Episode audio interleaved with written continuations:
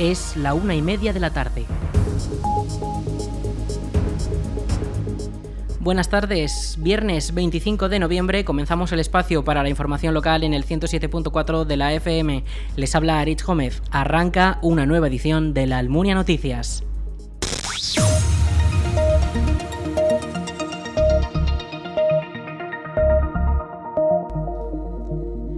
Estamos celebrando el Día Internacional contra la Violencia de Género este viernes, pero ha coincidido con una fecha muy señalada también en el calendario comercial, y es que hoy se celebra también el Black Friday o en español el Viernes Negro.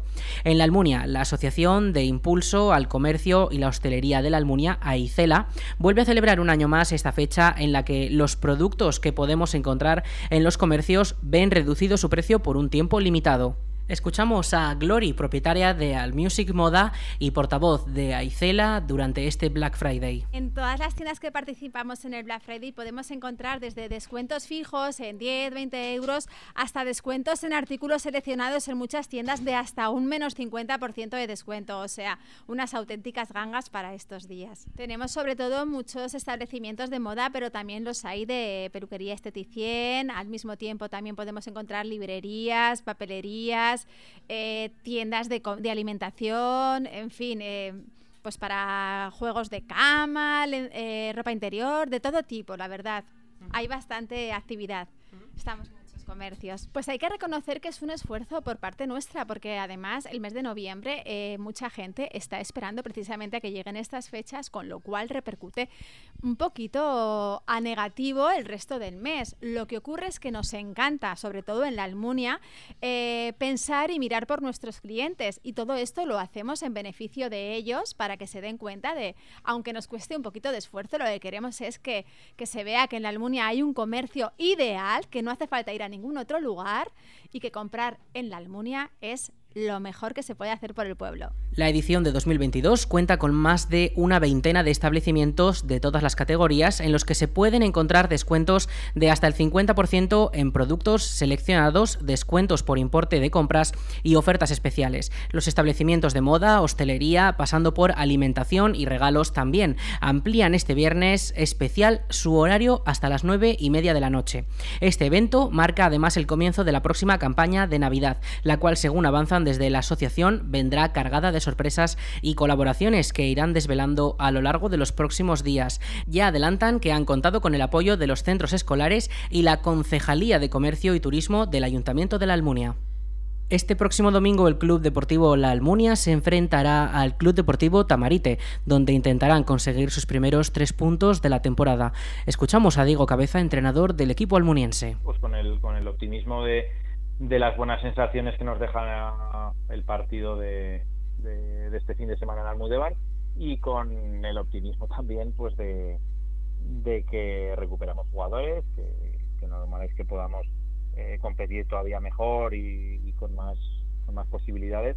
Y sabiendo pues bueno que nos enfrentamos probablemente al equipo revelación de la temporada que es un equipo recién ascendido también como nosotros que viene de hacer una temporada el año pasado eh, histórica en la que pues bueno eh, no sé si, si terminaron con un, con un promedio de cuatro goles a favor por partido, o sea, fueron, eh, fueron unos números eh, ofensivos, pues bueno, yo creo que creo que nunca se habían visto antes en preferente y mantienen mantienen prácticamente el mismo equipo, han empezado muy bien, sobre todo eh, basando su fortaleza en, en, los partidos que juegan ahí en Tamarite, que es un campo de los pues bueno de los históricamente más difíciles de la tercera división y bueno pues intentar aprovechar quizá ese eh, ese punto de, menos fortaleza vamos a decirlo así que tienen cuando cuando viajan. Y nosotros pues intentar encontrar el camino de la victoria también pues como decías de, la mano de, nuestra afición.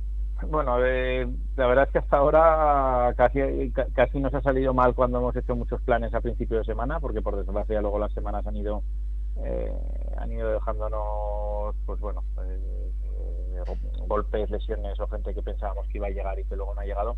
Con lo cual, pues bueno, vamos a ver cómo evoluciona la semana y, y si, pues bueno, como se suele decir, ¿no? Lo que, lo que va bien, pues eh, mejor no tocarlo, pero pero como te digo, a ver cómo evoluciona la semana y si podemos, pues bueno, incluso introducir a alguno de los jugadores que, que se incorporan esta semana, como te decía antes, o bueno, valorar a ver qué tal la semana de trabajo y, y ya pues decidiremos. El partido de la undécima jornada se disputará en terreno almuniense a las 4 de la tarde, donde el club de la Almunia ejercerá de local e intentará romper esa mala racha de derrotas y empates.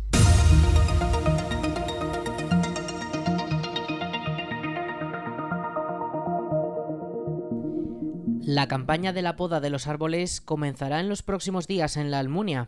La empresa adjudicataria del servicio está ultimando los preparativos y las labores comenzarán en dos de las principales plazas de la localidad, la Plaza de España y la del Jardín.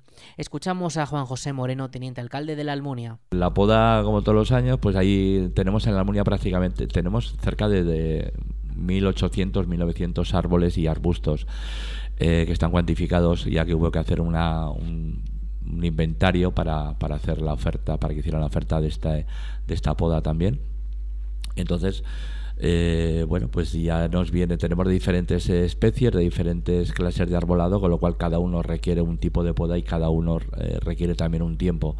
Pero ahora lo primero que tenemos que hacer la semana que viene, no sé si le darán tiempo este jueves, viernes, a hacer algo, pero si no el lunes van a empezar por la Plaza de la Iglesia, la Plaza de España, para eh, podar todas las moreras que hay en las dos plazas y, los pequeños árboles que hay ahí también para colocar esa iluminación navideña que va a través de los eh, de las ramas de los árboles haciendo un pequeño circuito y hace falta que esté eh, podado. Y ya continuarán.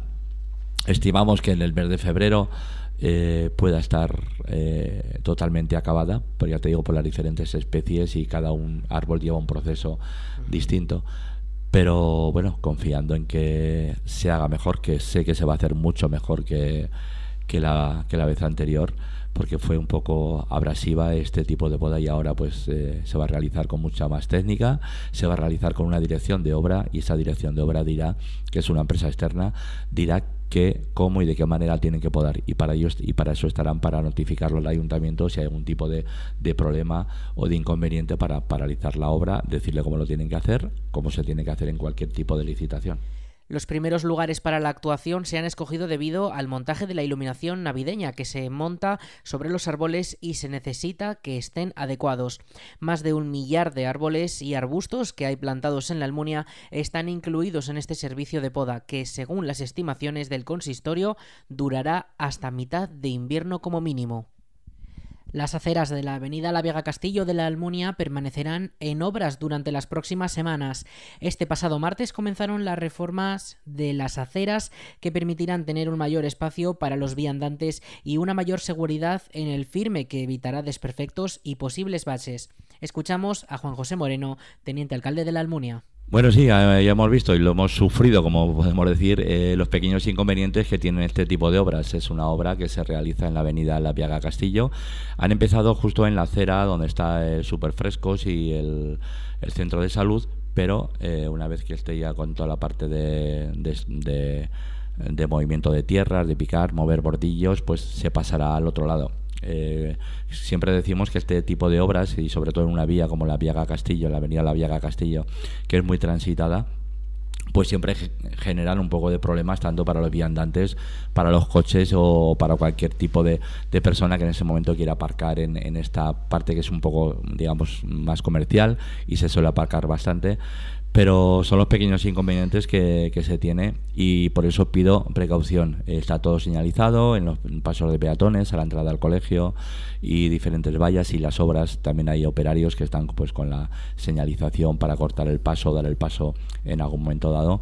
Y bueno, pues espero que en tres, cuatro semanas, como estaba en, en el pliego, en la adjudicación, esté totalmente resuelto y bueno, sobre todo que en, en, estas navidades ya esté totalmente acabada. Eso es lo que esperamos si no surge ningún inconveniente, pero bueno, es una obra más que estaba pendiente y como digo, pues deseando ya que acaba de empezar, pero deseando que acabe muy pronto. Estas obras se han comenzado en la acera más cercana al consultorio médico y continuarán con las del lado contrario al colegio Florian Rey, que desde la zona de la Plaza de los Cineastas hasta la zona del consultorio médico verán una mayor anchura de las aceras y un pavimento renovado con adoquines nuevos y más grandes que mejorarán el firme. Las obras se esperan que estén finalizadas para las fechas navideñas.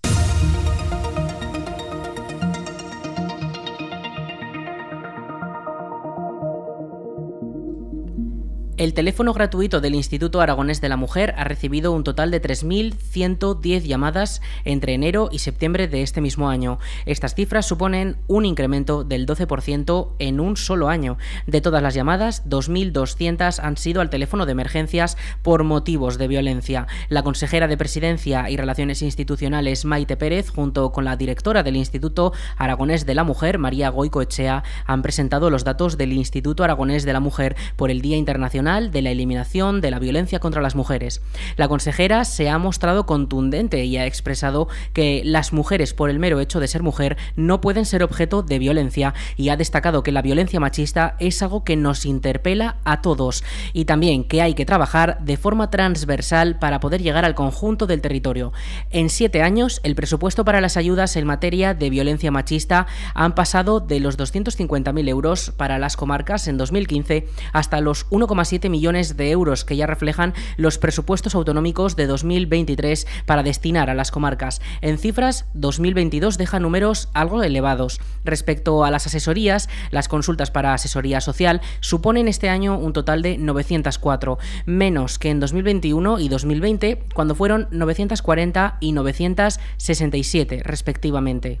Por otro lado, las llamadas a la asesoría laboral descienden de forma significativa tras el pico que se experimentó en 2020, cuando fueron 417, y suponen en este 2022 un total de 156, aunque si bien aumentan respecto al año anterior, cuando fueron un total de 108. En cuanto a la asesoría psicológica, se ha experimentado un aumento de más de 200 casos respecto al año pasado y ascienden a 1.099, mientras que en 2021 fueron 881. También aumentan los servicios ejercidos por la Guardia Jurídica, que tiene como finalidad ofrecer asistencia jurídica inmediata a las mujeres víctimas de violencia que lo necesiten, a través de un convenio con el Colegio de Abogados y las comarcas. Hasta septiembre de 2022, en este ámbito, se han atendido de manera urgente a 103 mujeres. El Instituto Aragones de la Mujer también ofrece un servicio de asesoría jurídica, con un total de 739 mujeres atendidas en 2022 66 de ellas acudieron por cuestiones relacionadas con la violencia de género. La Diputación de Zaragoza acoge de nuevo el proyecto de arte solidario Postales desde el Limbo. La sala cuarto espacio de la Diputación de Zaragoza, situada en la calle Coso número 50 de Zaragoza, reúne desde este viernes y hasta el próximo lunes más de 1.900 postales de 800 artistas internacionales. Estas ilustraciones están a la venta y su recaudación va destinada íntegramente al Centro de Solidaridad de Zaragoza Proyecto Hombre. Escuchamos a la diputada delegada de Cultura de la Diputación de Zaragoza, es este magnífico proyecto que aúna pues, eh, cultura, solidaridad, eh, sentimiento de colectividad, sentimiento de pertenencia a una sociedad y por lo tanto está, eh, digamos, por un lado simbiosis entre los artistas, más de, bueno, pues más de 800 artistas de 34 países diferentes, que creo, José Carlos, que son un total de 1.900 postales las que tenemos aquí expuestas, por un lado se aúna con ese público ansioso por, eh, por cada año porque llegue, llegue esta edición, que ya digo es el tradicional prenavideño, eh, para, para, disfrutar de estas magníficas obras de arte en un soporte muy complejo, además también, y por otro lado eh, el destino que tiene lo recaudado con la venta de, de, estas, de estas postales, de estas obras de arte. Esta iniciativa de arte solidario en formato postal nació en 2008 de la mano del estudio Versus, que trajo la idea de Nueva York y la adaptó a la ciudad de Zaragoza. La novedosa iniciativa ya está asentada en la ciudad y consiste en reunir artistas consagrados y emergentes para un fin benéfico. Escuchamos al presidente de la asociación Postales desde el Limbo, José Carlos Aguelo. Se acuñó un eslogan que nos gusta mucho, que es en Navidad regala Limbo. A nosotros nos parece que es un regalo perfecto pues porque hay mucho artista eh, de reconocido prestigio, pero además es que hay mucho artista, que a lo mejor eh, no son tan famosos, pero que hacen sus postales con mucho mimo, con mucho cariño. Podéis ver que hay todas las técnicas que se pueden utilizar, desde óleo, eh, acuarela, mm, grabados, tenemos hasta trabajos hechos en madera, en barro Yo creo que todas las disciplinas artísticas que se pueden dar en 13 por 18 las tenemos aquí en Postales desde el Limbo. Los artistas realizan sus obras de forma altruista en un soporte que les proporciona la organización en formato postal de 13 por 18 centímetros. Todas las postales se exponen juntas para su venta. El precio de compra varía cada día. Así, este viernes se comienza en 40 euros y se irá reduciendo progresivamente hasta alcanzar los 10 euros el próximo lunes. Todo el beneficio de la venta se destinará íntegramente al Centro de Solidaridad de Zaragoza Proyecto Hombre. Jesús Sánchez es su gerente. Le escuchamos. Para nosotros eh, tiene un significado muy especial este momento, eh, prenavideño también, en la medida en que eh, se constata como cantidad de personas con un granito de arena de solidaridad pueden colaborar con una fundación como la nuestra, pues que llevamos desde el año 1985 trabajando, como sabéis, en el ámbito de las drogodependencias. Entonces es muy destacable ¿no? que, más de 800 artistas, más de 1.900 postales, como decía José Carlos este año, pues que son eh, pequeños granos de solidaridad eh, de una manera totalmente altruista por su parte el, poder enviar las postales desde los más eh, indómitos lugares del mundo, ¿no? con lo cual esto es para nosotros maravilloso. Maravilloso a nivel de sensibilización porque se conoce la, la tarea que está desarrollando la Asociación de Postales desde el Limbo con, con esta exposición y se conoce también pues la, la tarea que estamos desarrollando desde, desde nuestra fundación. Y luego, por supuesto, también, pues mira, eh, nos viene muy bien ¿no? la recaudación que se realiza todos los años y justo para cerrar el año, pues es un, gran apoyo ¿no? para, para, nuestra fundación, pues para cerrar ahí las cuentas eh, que, que, siempre vamos, pues, pues ya sabéis, ¿no? de manera justita. ¿no? Pero bueno, todo lo que el dinero que se recauda se invierte en todos nuestros programas psicoterapéuticos, o sea que es una inversión directa en cuanto a la atención que desarrollamos a nuestros usuarios. ¿no? La diferencia con otras muestras radica en que los visitantes no conocen quién es el autor de cada obra hasta que éstas no han sido adquiridas. La exposición permanecerá abierta de 10 y media de la mañana a 9 de la noche, ininterrumpidamente este viernes, sábado y domingo, y de 10 a 1 de la tarde el lunes.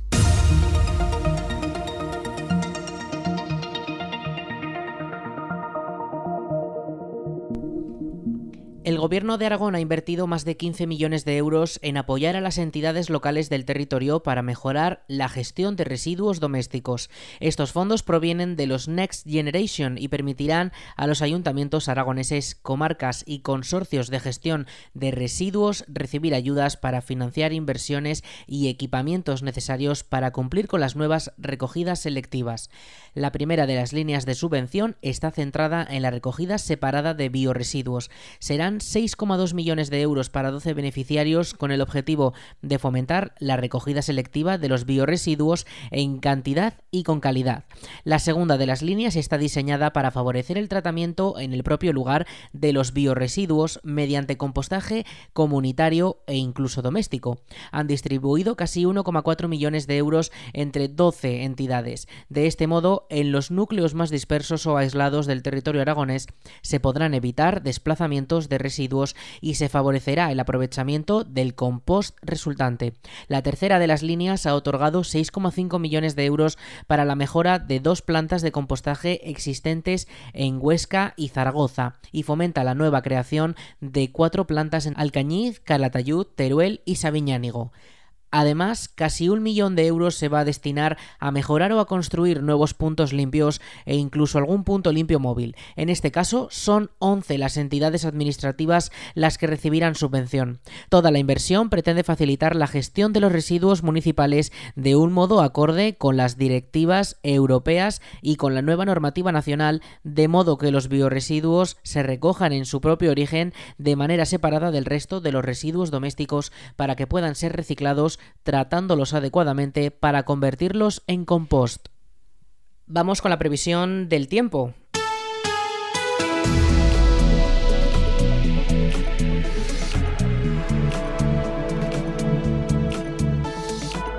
Para la jornada de este viernes tendremos 13 grados de máxima y 4 de mínima. Viene el frío, ya bajan esas temperaturas considerablemente, empieza a refrescar durante las noches mucho más y esto, se, esto irá aumentando durante la semana que viene. Pero para este fin de semana no se esperan lluvias, tendremos cielos con nubes algo alt, un poco altas, no se esperan esas precipitaciones que comentamos y tendremos unas temperaturas el sábado, tanto el sábado como el domingo, que rondarán de máxima los 16, los 17 grados y de mínima por las noches los 4, los 5 grados. El domingo sí que se podrían registrar algunas precipitaciones de cara a la tarde, siempre por supuesto en forma de lluvia, ya que la cota de nieve está en 1800 metros. El viento no soplará muy fuerte, tendremos rachas de hasta 10 kilómetros hora, por lo tanto no será un viento muy molesto.